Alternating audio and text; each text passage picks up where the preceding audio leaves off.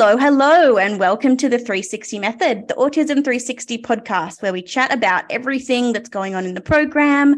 We chat with team members and we talk about all things mindset, as well as exploring relevant ideas that autism parents think about. This week, we're chatting with one of our delightful speech pathologists, Jo Roland. Hi, Jo. Hi, Ella. Thanks for having me today. Oh, that is my pleasure. Jo has a special interest in echolalia and loves to support families with understanding how they can turn echolalia into a positive for their child's communication. Woo, we love that. I am your host, Ella Bailey. I'm an Autism 360 veteran coach and explorer of all things parenting support. So, welcome to you, our lovely listeners. It is so good to have you back with us in 2023. Um, we've been collecting your questions and your comments, and we're going to do a coaches q&a coming up pretty soon. So we care about you and we care about your thoughts and your experiences. So whether you're a program member or not we would love to hear from you. Please drop us a line at hello at autism360.com we would love your feedback and your thoughts. And if you've got some questions for jo about echolalia shoot them through and we'll drag her back on here and get her to answer those for us so before we start, I'd like to acknowledge the Gadigal people of the Eora Nation, on whose land I live and work, and from where this podcast is being broadcast today. And also make the disclaimer that despite Jo's brilliance, this uh, this podcast does not uh, substitute for medical or allied health advice. If you're concerned about yourself or about your little or about a loved one, please do seek help from a professional. So, Jo. Hello. Let's talk about echolalia. I'm so excited. I don't know, you know, this isn't my area of expertise, so I'm kind of keen to hear about it. And I'd love to know, like, just start with the basics. What's the definition? What are we talking about here? Yeah, echolalia is one of those things um, that often we a lot of people don't actually know about like they they realize it's happening but they don't really know the whys so it's been really good to kind of come on and have a chat and hopefully guide parents a little bit more with um, recognizing it and also what to do in order to get some extra help with it.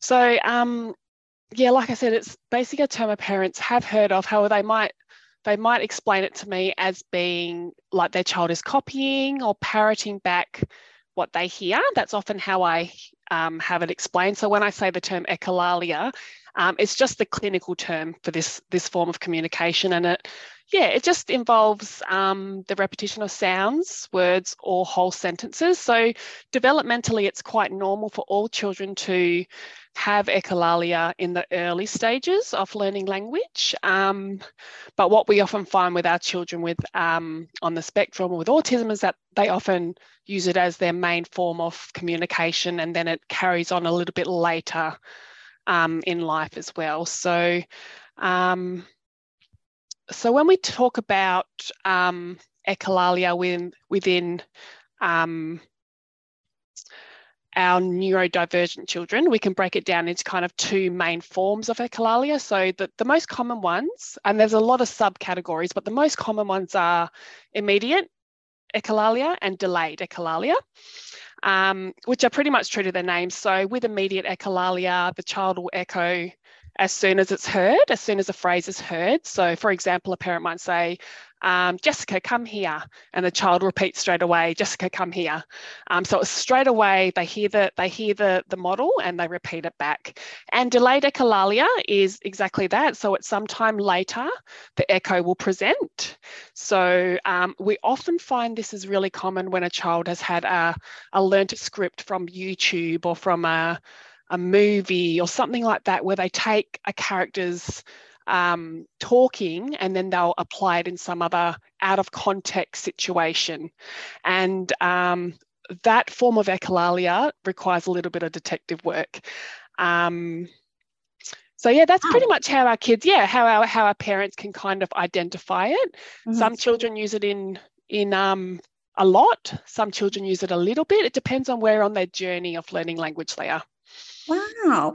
This is making me think of of parents who come to me feeling really frustrated when they ask their child if they want something. Hmm. So, you know, Johnny, do you want a cookie? And then Johnny says, Johnny, do you want a cookie? Mm-hmm. And then mom or dad says, yes or no. And Johnny says, yes or no. And yeah. Yeah. Like throw the cookie in the air. And I'm like, no yes. cookies. Yeah, because we often take it quite quite literally, and this kind of brings me to something else I want to talk about is why our children use it. So, um, so that first example is really good. So it's kind of to ask for things. So the example would be, "Do you want a cookie?" and then to ask, "Do you want a cookie?" Because that's the way he's heard it offered.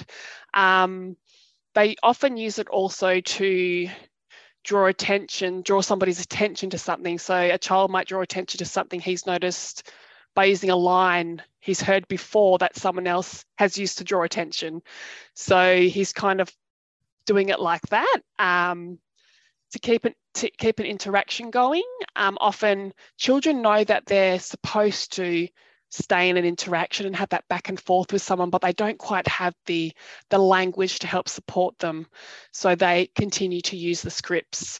Um, to them, it's very very meaningful. Um, wow. And often, to, yeah, so there's there's a few reasons why they might use it. Yeah, interesting. Um, something I remember being taught back in the day was that you should swap around your kind of more preferred item from your less preferred item and see if that makes a difference to the kiddo copying you. Yep, yep. I always, I, I, think in, yeah, I think in general it's really important to um, teach um, our kids with autism using what draws them in first mm. definitely mm. um, their interests and um, there's there's a lot of different strategies and that that's the hard thing um, a lot of allied health workers or speech pathologists in general will have a lot of different kind of strategies to help you um, mm. they might differ from each other might kind of be the same but we just mm. got to remember the underlying principle of what we're trying to do yeah totally well i mean where did your interest in the topic develop why do you love it why is this your thing yeah, I I guess um, when we work with kids with um, on the spectrum, I think it's really important for everyone. You can't help but have to be immersed in it because it's such a a popular and a, a very uh, sorry a common um, a common form of communication for our kids. So we'd be doing them a bit of a disservice as if we didn't actually, as allied health workers, understand about it because it's such a it's such a key um, a key part of helping our kiddos kind of um, towards you know functional communication. Um, so yeah, I guess um, as a speechie, I, I see it every day. I, I've been immersed in it, and then you just have to you have to learn to love it in order to help our to help our kids and our parents. So um, yeah, I always encourage um, OTs and psychologists and really work close with them to help help them understand what it is as well, um, because they also do um, a lot of therapy with our kids, and it's really important that they also um, feel confident um, yeah. communicating. Yeah. Do you think that there's good understanding across those other disciplines about echolalia and, and what, um, what, to do? I, I, definitely think there's room for improvement in that area for sure, um, because often we get, and it's a very natural thing that um, OTs concentrate on a certain thing with our children. Um, look, I wouldn't say that I'm overly confident with sensory things, so I would go to an OT and have a chat with them. Um, that's why it's also so important um, for our parents to, and for allied health workers to talk to each other and to um, pick up on the strengths of within our within our discipline and share those um, with our allied health friends and anyone else who's actually um, in that child's team. Yeah, of course. Yeah. And being able to share knowledge of not only something like echolalia, but also about the child and their engagement with with their echolalia and their communication. Yep, exactly. Um, yeah. Yeah, yeah. interesting.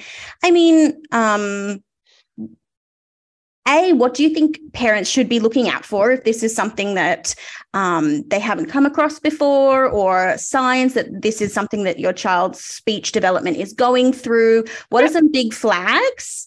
Yep. Um, and then maybe we'll talk about some strategies after that.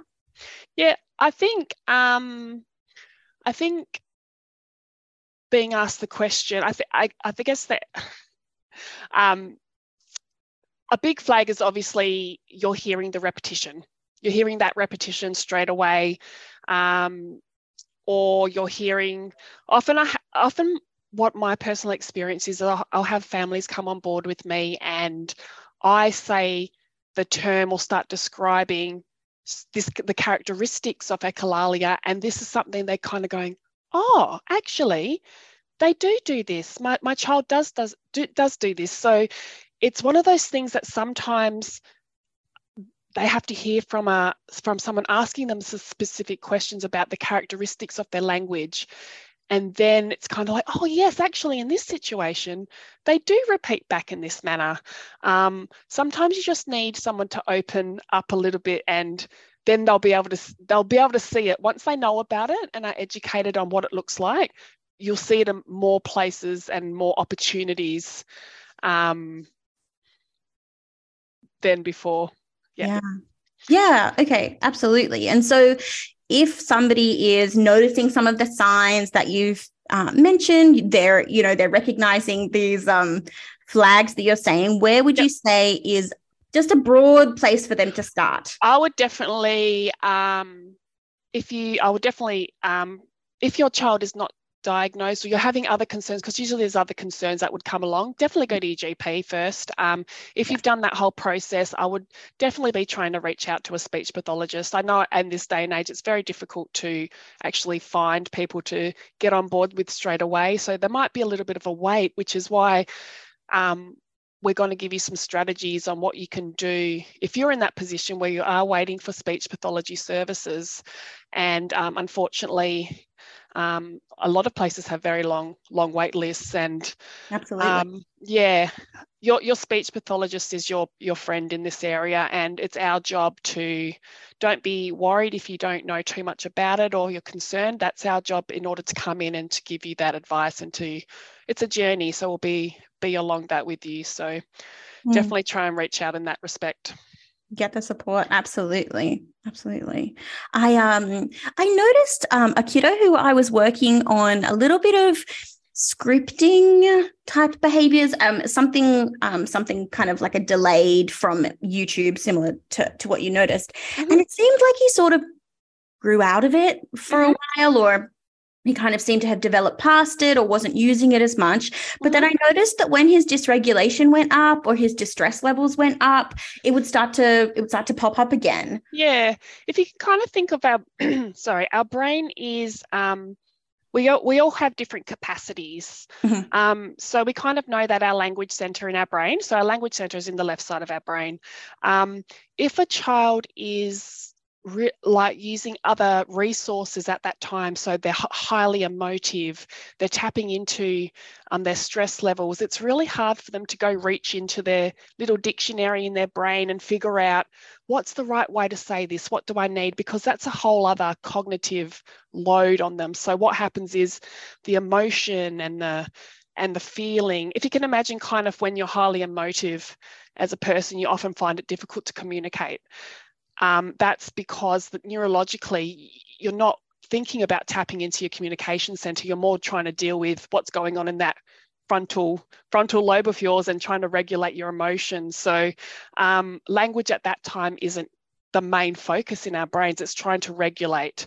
So that's often why um, it might kind of seem like there's sometimes it's there a lot, and then sometimes the child is able to produce more spontaneous functional um, phrases. So just keep in mind that, yeah, emotions and um, self regulation play a big part in whether a child can tap into that communication center at that time. And just be aware that we're not putting too much demand on them to communicate if they're in that space.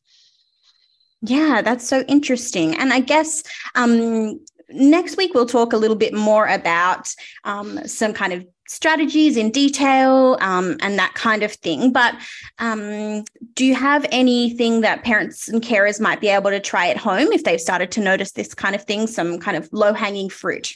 Yeah, definitely. Um, there's definitely quite a few things to try, and it's all going to feel quite unnatural because it might be things that you're not used to actually doing. Um, you have to like almost speak in a, a different way and really simplify what we say. So something that's really good if we have a child who actually uses um, immediate echolalia is so we want to use language that will still make sense if it is echoed. So it's still it's appropriate. So instead of saying time for bed, what works better is is more are you ready to go to bed? So if they echo that, it's still it's teaching them in a different way. It's not it's not it's more appropriate for them to echo that phrase. Um, it stops the it kind of puts a block on that. Um, so model short phrases, even if your child can use long memorized sentences. So um, the child needs the simplicity to connect the meaning with the words, even though their memory does allow them for long phrases. So we don't want to get caught up in, um, okay, my child has a very, very good memory, which is a great strength of our kids with autism. Sometimes we need to just to make that to help make that communication functional, we want to start giving them little short carrier phrases they can use, such as I want such and such, I want, I need. Those carrier phrases are very popular within our um, the way we do working, and um, it just helps them kind of request um, spontaneously and more appropriately for what they want, rather than parroting back what's been said to them. Okay. Yeah. Totally. Yeah. Um, also, another really important point is um, always expect comprehension difficulties with our children with echolalia. So, children who understand language well do not routinely echo whole sentences. So, sometimes we can get a little bit um, confused that, okay, our child is saying a lot of echoed or a lot of words. They have a lot of words, but what we really want to tap into is are they understanding what they mean? So, um, we also want to do um, some work on their receptive language ability. So we want to under, we want to help them understand do they know what the functions of things are around the house like what do we use a hairdryer for what do we you know help them with functionality around simple everyday objects that they would have just in the access of their own environment and things that come up for them every day um, and the biggest tip I can say is um, less questions and more comments. So, okay. question, yep, less questions, more comments. So, comment more on what they're doing rather than bombarding them with what we call WH questions, like who, what, where, why, when. Yep. Try and comment more on what they're doing. Okay, that's such a good place to start, especially you're totally right about the waiting times thing. It's such an issue, isn't it? The yes, yeah, unavailability. I guess, you know, perfect time to plug Autism 360. We don't do wait times. you yeah. know, we've got we've got people ready um, to work with our listeners, which is super exciting and it's something we're super proud of. Definitely. Um, so I I'll uh, wrap us up for this week, but um, I guess is there any one thing that you would want somebody listening today to take away in terms of their understanding of echolalia? I think my, the biggest takeaway, and this is the biggest thing I think, is please see it as a functional way to communicate and that totally. it does have meaning. Yeah. Um, how we help get there is we can talk about a bit later, but that's the biggest key. It's not meaningless yeah. and it does have function. That would be, it's the way we need to look at echolalia um, that, yeah. that, that we need to change, definitely. Oh, I love that. Thank you so much for joining me today, Jo. No worries. It's really you. interesting. So, for our lovely listeners, next week we're going to get Jo back on to do a bit more of a deep dive on some um, strategies for uh, more advanced uh, echolalia kind of management or working with echolalia, shaping echolalia. So I'm really looking forward to that. Um, I can't wait to uh, chat with you again next week. And until then, think 360.